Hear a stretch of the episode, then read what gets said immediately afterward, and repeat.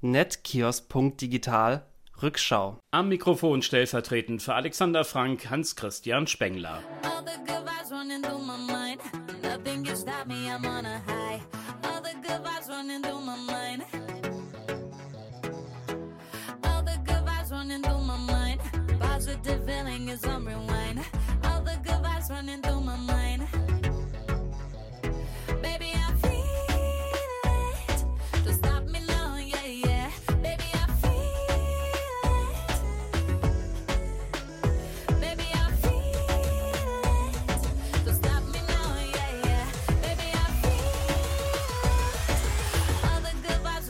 my mind. See, I get the feeling, alright. To love it and live it your life. See, I if you're feeling alright. See, I if you're feeling alright. Just love it and live it your life. Smile like an emoji. Smile like an emoji. No, no more drama, I'm living high. Oh, don't you, oh, don't you get my vibe. No, no more drama, I'm living high.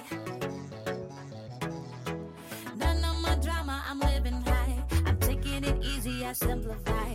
No, no more drama, I'm living high. Baby, I feel it. Stop me now, yeah, yeah. Baby, I feel it. Baby, I feel it. Stop me now, yeah, yeah. Baby, I feel it. All the good vibes running through my mind. See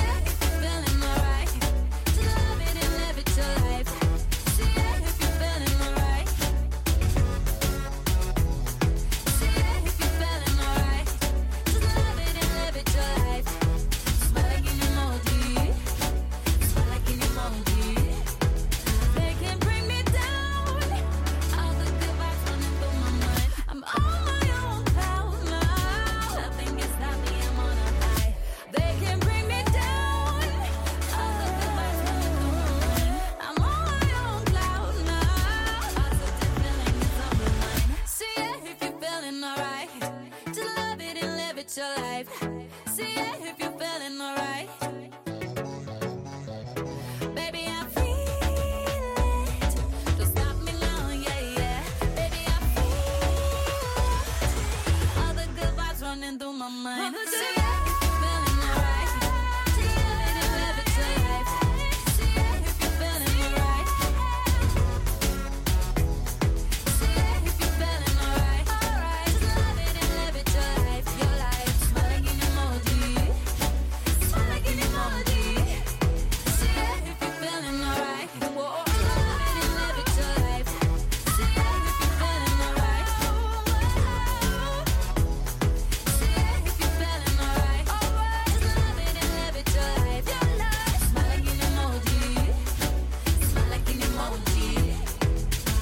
August 1961, der Bau der Mauer in Berlin.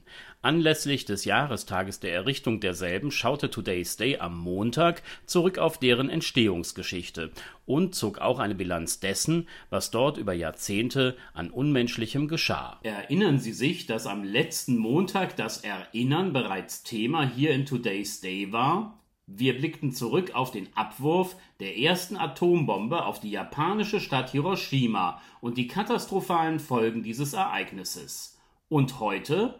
Heute geht es um unsere Geschichte und darum, wie an einem Tag den Deutschen bewusst werden sollte, dass die Teilung ihres Landes nichts Vorübergehendes war. Der Beginn des Mauerbaus ab dem 13. August 1961 in Berlin, er jährte sich gestern zum 62. Mal. Mit ihm manifestierte sich der Aggregatzustand der Zweistaatlichkeit in Deutschland für viele Jahrzehnte.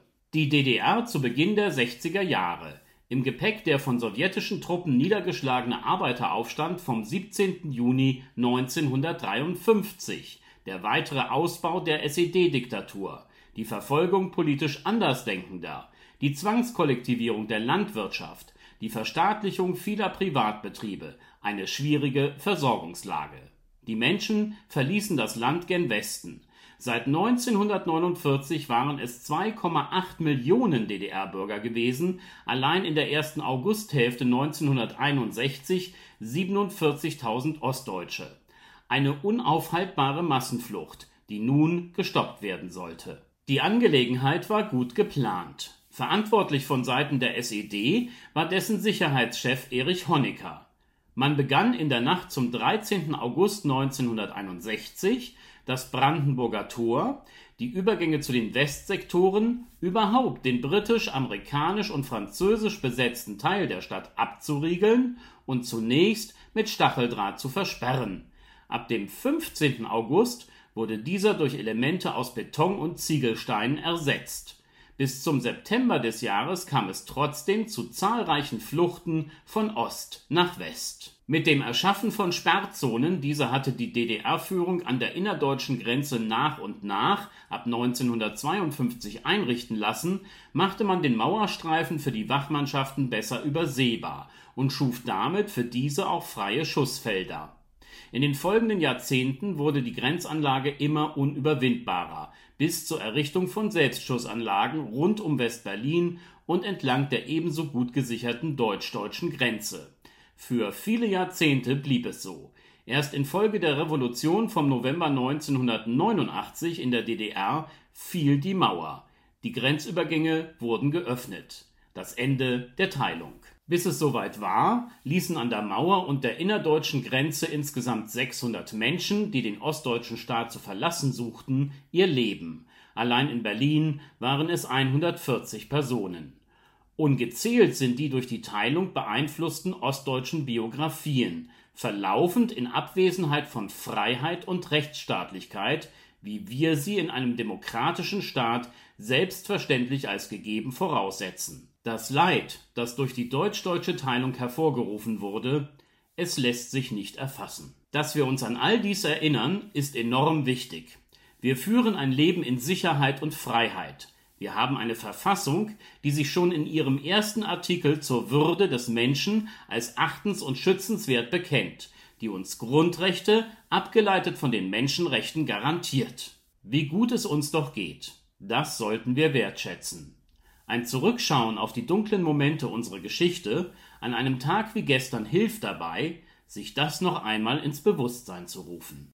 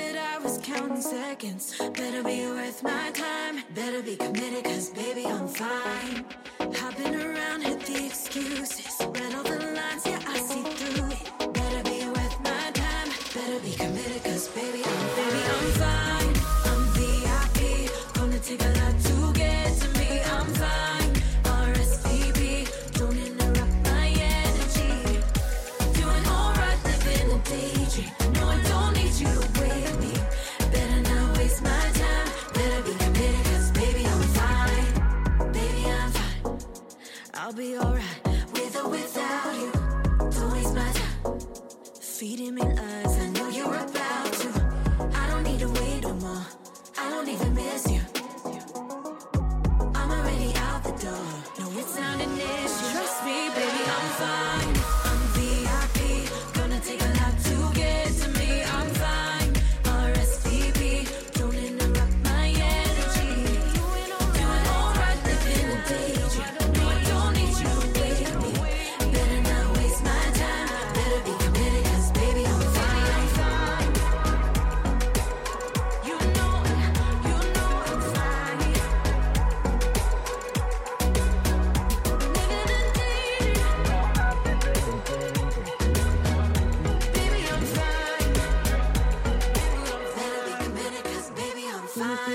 Dienstag in der öffentlichen Diskussion ein Vorschlag einer Wirtschaftsweisen zum Thema Rentenfinanzierung, der für Unruhe sorgte. Veronika Grimm ist Ökonomin. Die Frau zählt zu den sogenannten Wirtschaftsweisen, das heißt, sie gehört dem Sachverständigenrat Wirtschaft an. Dessen Aufgabe ist es, die Politik zu beraten. Dies tut er unter anderem dadurch, dass er die wirtschaftliche Lage darstellt, die Verteilung von Einkommen und Vermögen beobachtet oder auf Fehlentwicklungen aufmerksam macht. Frau Grimm nun, sie wies nicht nur auf ein Problem hin, sie präsentierte auch gleich einen dafür ihrer Meinung nach geeigneten konkreten Vorschlag. Das ist ungewöhnlich, denn Empfehlungen im Sinne von gezielten Maßnahmen zur Behebung wirtschaftlicher Schwierigkeiten sprechen die Mitglieder des Sachverständigenrats eigentlich nicht aus. Sie präsentieren allenfalls denkbare Optionen zu deren Behebung. Im konkreten Fall gab es wohl nur ein der Ökonomen sinnvoll erscheinendes Vorgehen. Konkret die umlagefinanzierte Altersversorgung baut auf einem ausgewogenen Verhältnis zwischen arbeitenden und nicht mehr werktätigen Menschen in einer Gesellschaft auf. Wie in anderen Industrienationen auch, gibt es zu wenige Junge, die Älteren haben eine immer höhere Lebenserwartung. Der Generationenvertrag, er funktioniert nicht mehr. Eine erhebliche Finanzierungslücke ist die Folge. Genau mit diesem Problem beschäftigte sich Frau Grimm. Den Zeitungen der Funke Mediengruppe sagte sie, dass man den Renteneintritt an die Lebenserwartung koppeln müsse. Nehme diese um ein Jahr zu, müsse im Gegenzug die Lebensarbeitszeit um zwei Drittel dieses zusätzlich gewonnenen Zeitraums erhöht werden. Bei gesundheitlichen Beeinträchtigungen solle es allerdings Ausnahmen geben. Die erste Reaktion auf den Vorschlag der Wirtschaftsweisen, sie fiel eher ablehnend aus. CDU-Generalsekretär Linnemann sagte, dass man das Rentenalter nicht pauschal erhöhen könne. Als Beispiel nannte er Menschen, die körperlich sehr belastenden Berufen nachgehen und schon deshalb mit 60 Jahren nicht mehr weiterarbeiten können würden. Klar ist, dass sich etwas in Sachen Rente tun muss. Am wahrscheinlichsten geeignet erscheint zurzeit ein System, das sich aus unterschiedlichen Elementen zusammensetzt. Betriebsrenten und private Vorsorge spielen hier sicherlich eine bedeutende Rolle als Ergänzung zur gesetzlichen Altersversorgung. Deren Finanzierung, zum Beispiel wie jetzt von der Regierung geplant, ergänzt durch am Aktienmarkt erzielte Erträge, muss sicher grundsätzlich überdacht werden eine längere Lebensarbeitszeit, wie von Frau Grimm gefordert, ist für die meisten Menschen allerdings keine Lösung, ohne dass Arbeitsplätze und betriebliche Strukturen auf die Bedürfnisse älterer Arbeitnehmer angepasst werden. Zwar sieht auch die Wirtschaftsweise das Problem gesundheitlicher Herausforderungen in späteren Lebensjahren, wendet sich diesem wichtigen Thema aber nicht in ausreichendem Maße zu Hängen geblieben ist bei den Menschen vermutlich nur ihre Kernforderung, die für jemanden, der schon viele Jahre gearbeitet hat, wie ein Schlag ins Kontor gewirkt haben mag. Das war unnötig.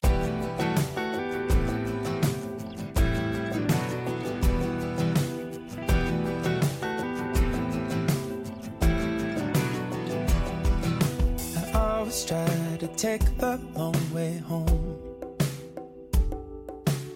Familiar places that I know. I always seem to find the open road. I'm looking for it everywhere I go.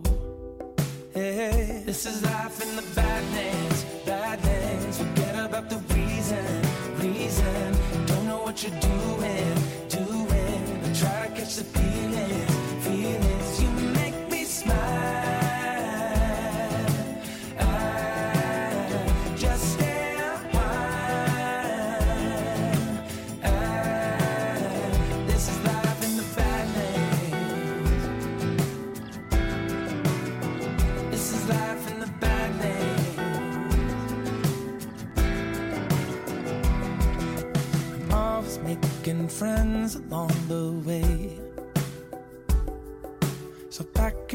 And let's leave for the day. Take your worries, make them go away. Turn the music up and let's escape. Let's escape. This is life in the badlands,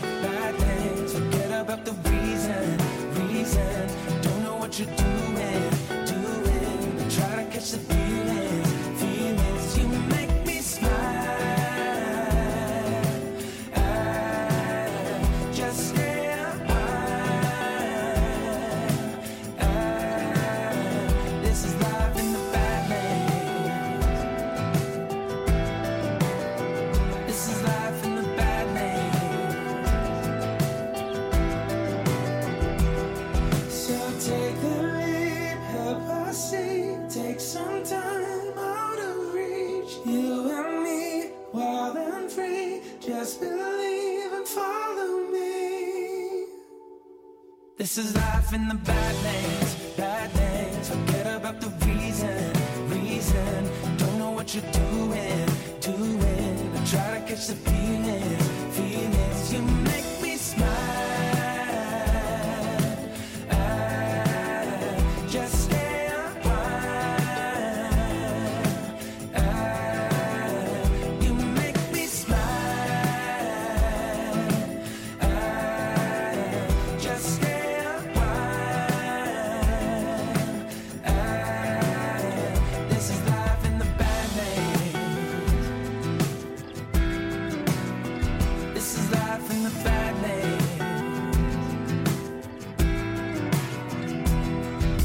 Hans-Christian Spengler für Alexander Frank in der Netkiosk.digital Rückschau. Today's Day am Mittwoch begann mit einem Zitat. Aufstehen und sagen, das geht nicht. Wir sind ein tolles Land und entsprechend müssen wir uns auch präsentieren. Wenn wir das nicht machen, dann kriegt das braune Gesocks, das auch noch im Bundestag sitzt, immer mehr Oberwasser. Das ist der Job von uns und nicht von der Regierung oder von Institutionen. Zitat Ende. Alexander Zorniger, Trainer der Spielvereinigung Kräuter Fürth. Mit diesen Worten forderte er von uns als Gesellschaft ein, was heute mehr als je zuvor dringend notwendig ist. Zivilcourage. Gesagt hatte Zorniger dies auf einer Pressekonferenz nach dem Spiel seines Vereins gegen den Hallischen FC am vergangenen Sonnabend. Darum ging es. Der Fürther Spieler Julian Green war von Zuschauern als Affe bezeichnet worden. Zudem wurden weitere Fußballer der gleichen Mannschaft beleidigt, darüber hinaus auch Funktionäre und eine Mitarbeiterin der Presseabteilung der Fürther Gäste. Noch auf der Konferenz entschuldigte sich die Sprecherin des gastgebenden Vereins für die Vorkommnisse. Der DFB kündigte an, in der Sache zu ermitteln. Nächste Station unserer Fußballreise Delmenhorst. Hier spielte der SV Atlas Delmenhorst gegen den FC St. Pauli. Die Fans der beiden Vereine waren in der Heimspielstätte weit voneinander platziert worden. St. Pauli-Anhänger hatten allerdings ein Transparent dabei, auf dem stand, was sie vom gegnerischen Verein halten. Euer einziger Kult sind eure Nazis. Atlas abschaffen. Dabei bezog man sich auf ein zurückliegendes Training der Mannschaft, das von jemandem geleitet worden war, der Kontakte zur rechten Szene haben soll. Die Nordwestzeitung hatte diesbezüglich bei der mobilen Beratung gegen Rechtsextremismus und für Demokratie in Niedersachsen Erkundigungen eingezogen. Ergebnis: Eine Nähe zur extremen Rechten der Kampfsportschule und des Trainers seien zutreffend. Dazu passt, was man im eigens eingerichteten VIP-Bereich beobachten konnte. Dort anwesend war ein bekannter Vertreter der rechten Szene namens Stefan Ahlich, den man zusammen mit dem Atlas-Sponsor Carsten Borgmeier und dem ehemaligen Fußballer Tim Wiese auf einem Foto in den sozialen Medien betrachten konnte. Und in der Fankurve der Bremer war Hannes Ostendorf zu sehen, Sänger einer rechtsextremen Band. Unsere Tour durch die Stadien des Landes endet in München, ein Spiel im Supercup. Der FC Bayern verlor mit 0 zu 3 gegen den RB Leipzig. Es geht um den Münchner Spieler Mathieu Tell. Er ist 18 Jahre alt. Während der Begegnung hatte Tell einige Chancen vergeben und wurde in der 64. Minute ausgewechselt. Was folgte, waren rassistische Anfeindungen im Internet. Diese veröffentlichte der FC Bayern und machte deutlich klar, dass der Verein hinter Mathieu Tell steht. Die Welt des Fußballs, sie ist ein Spiegel des Zustands einer Gesellschaft. Rassismus, Homophobie und Sexismus waren hier schon immer etwas deutlicher sichtbar als im Alltagsgeschehen, in dem sie aber nicht weniger zu beobachten sind. Hinzu gesellt sich die öffentliche und zunehmend schamlose Zurschaustellung einer rechten Gesinnung durch immer mehr Fans. Auch das hat, denken wir an die Hooligan-Szene, wohl im Fußball Tradition. Der Fürther Trainer Zorniger erliegt mit seiner Forderung nach mehr Zivilcourage zunächst einmal richtig. Was die Gesamtgesellschaft angeht, bedarf es einer breiten Front mit klaren, immer wiederkehrenden Statements gegen Rassismus, gegen Sexismus, gegen Homophobie, gegen rechts. So wichtig der Transport dieser Haltung über das Vehikel der Zivilcourage ist, so deutlich bedarf es des fortwährenden Engagements in dieser Sache durch den Staat, seiner Institutionen und aller weiteren gesellschaftlich wirkenden Kräfte. Und da vieles dessen, was in Stadien gebrüllt wird, zumindest den Tatbestand einer Beleidigung zu erfüllen geeignet ist, gibt es hier auch genügend Aufgaben für die Strafverfolgungsbehörden.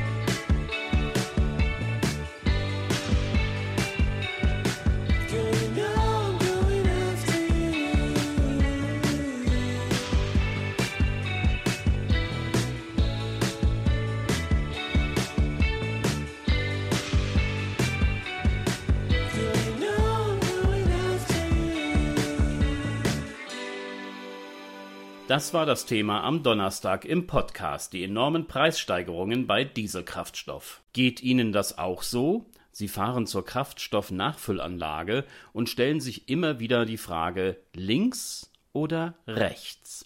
Wo bitte befindet sich noch die Tankklappe? Zu welcher Seite der Säule muss ich mich hinbewegen? Ich finde es lästig, darüber nachdenken zu müssen. Jedes Mal aufs Neue. Hat man die richtige Position für sein Fahrzeug gefunden, folgt der nächste Schritt des unvermeidbaren die Mobilität erhaltenden Vorgangs, das Tanken selbst, das Öffnen der Befüllungsklappe, das Abschrauben des dahinterliegenden Deckels. Der muss dann eingehängt werden. Es folgt der Griff zum Zapfventil, das Einführen desselben in den Tankstutzen, der Vorgang startet. Weites Zurücktreten vom Auto, denn es stinkt doch sehr, in meinem Fall, nach Diesel. Ein Klack und nun vollzieht man die gleichen Handlungen in umgekehrter Reihenfolge. Was für ein lästiger und zeitraubender Vorgang. Bezahlen muss man dann auch noch. Können Sie sich eigentlich gut die Nummer Ihrer Tanksäule merken? Wenn wir das Entrichten des fälligen Betrages nach der Befüllung des Fahrzeugs thematisieren, dann kommen wir in diesen Tagen nicht umhin, über die Preise für Kraftstoffe zu sprechen. Gefühlt sind diese gestiegen. Nicht nur gefühlt. Der ADAC hat sich die Kostenentwicklung in den letzten Wochen genauer angeschaut. Diesel ist in diesem Zeitraum um 15 Cent teurer geworden. Warum? Erstaunlich, denn eigentlich ist dieser Kraftstoff günstiger als Benzin. 20 Cent weniger Steuern fallen pro Liter an. Das bildet sich aber nicht im Preisunterschied zu Super E10 ab. Der beträgt nämlich nur noch 8 Cent. Was sind die Hintergründe dieser doch merklichen Annäherung an die Kosten für Diesel und der damit verbundenen Verteuerung der für mein Fahrzeug notwendigen Antriebsflüssigkeit? Es scheint, als gäbe es zwei Hauptverantwortliche. Zum einen ist da der Preis für Rohöl. Er ist aufgrund verminderter Fördermengen und einem Rückgang der Bestände dieser unverzichtbaren Flüssigkeit in den USA deutlich angestiegen. Zudem fehlen wichtige Importe aus Indien und dem Nahen Osten. Das wirkt sich noch einmal besonders auf den Dieselpreis aus. Und auch die einsetzende Heizölnachfrage wirkt hier verteuernd. Zudem befinden wir uns noch in der Reisesaison. Zum anderen ist da das schon seit längerem viel zu hohe Preisniveau. Günstiger kauft man Kraftstoffe nur dann, wenn man seinen Besuch am Zapfhahn genau plant um nicht mitten in das täglich sich mehrfach wiederholende Preiswettrennen der Mineralölkonzerne zu geraten. Dass man den Einkauf des Treibstoffes an Autobahntankstellen versucht zu umgehen, versteht sich ja fast von selbst und jeder von uns kennt es, das Fahren entlang tankstellenreicher Straßenzüge, um die aktuellen Preise zu vergleichen. Auch das sollten wir tun. Schließlich auf die richtige Zeit kommt es an. Laut ADAC tankt man am besten zwischen 21 und 22 Uhr. Geeignet sei auch der Tagesabschnitt von 18 bis 19 Uhr. Da die Preisunterschiede zwischen den einzelnen Anbietern mitunter beachtlich sind und der Zeitpunkt des Kraftstoffeinkaufs so entscheidend ist, sollte man diesen Tipps Beachtung schenken. An dem inkommoden Charakter des Gesamtvorgangs des Tankens ändert das allerdings kaum etwas, macht ihn aber beim Bezahlen ein Stück weniger unangenehm.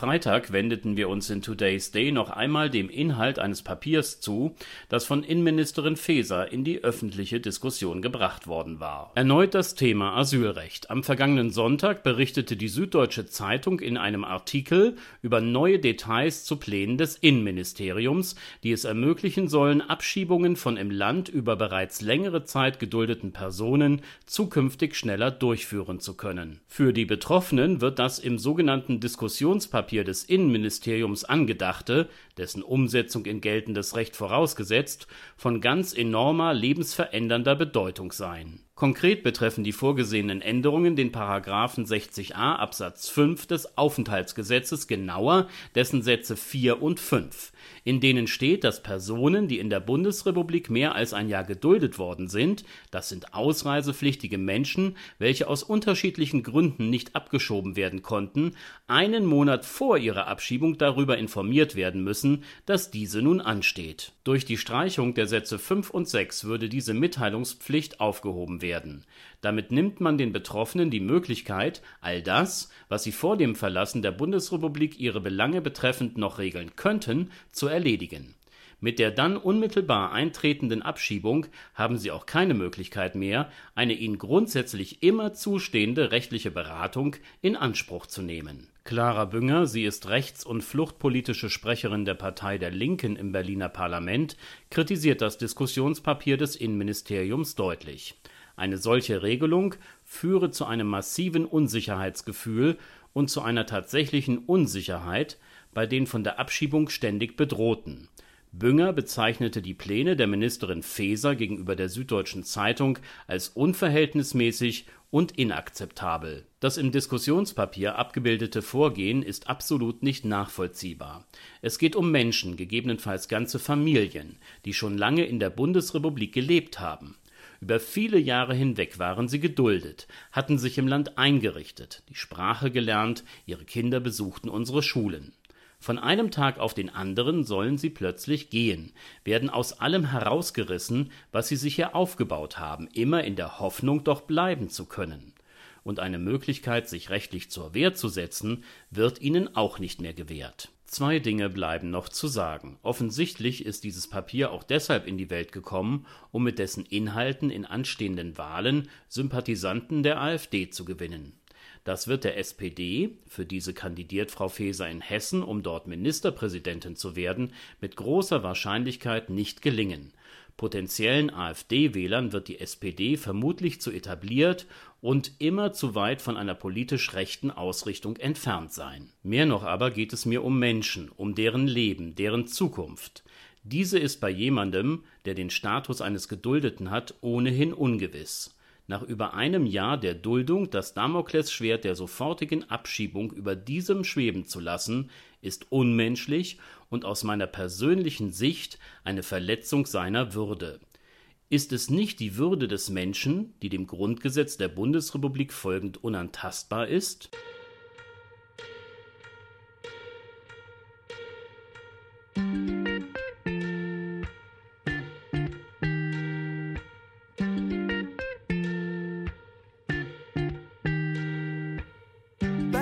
Things are moving fast, heading west on I 10, leaving Arizona. No catch, never looking back, but I think that I can see where I'm going. Suitcase living miles away. I haven't showered in days. Focus, ain't no time to waste. Know enough to know if there's a chance, and I'ma take it. Got me like, oh.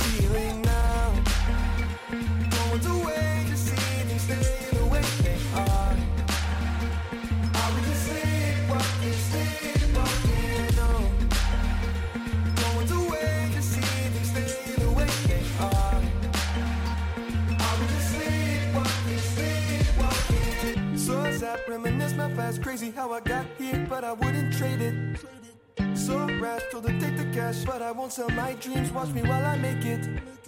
Suitcase living miles away, still haven't showered in days. Focus, ain't no time to waste. Know enough to know if there's a chance, and I'ma take it. Got me like, oh.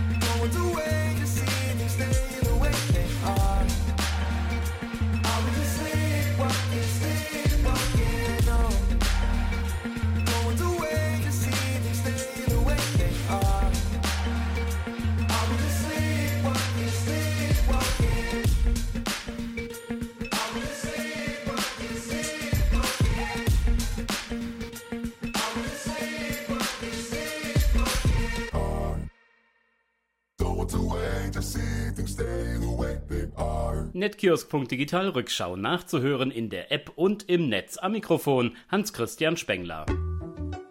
Hey ladies, I know it's getting cold out, you know, holiday season.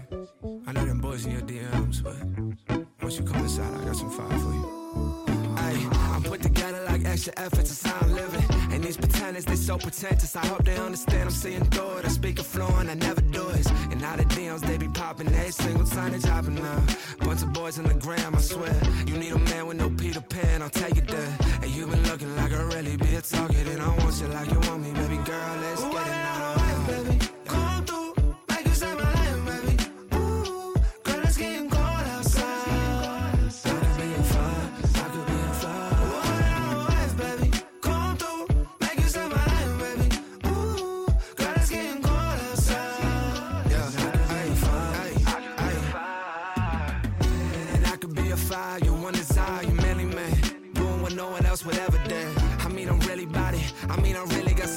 extra. Like, baby girl, come read about it. I be about it, come see about it. These boys are lies. The pants are fire. I'm just a fire. You get for high, but I'm all yours, baby. I'm all yours, baby. I can't lie, no, just sit by my fire.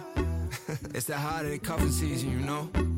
It's cold outside, won't you just come in? I, I got you, you know. Forget them boys.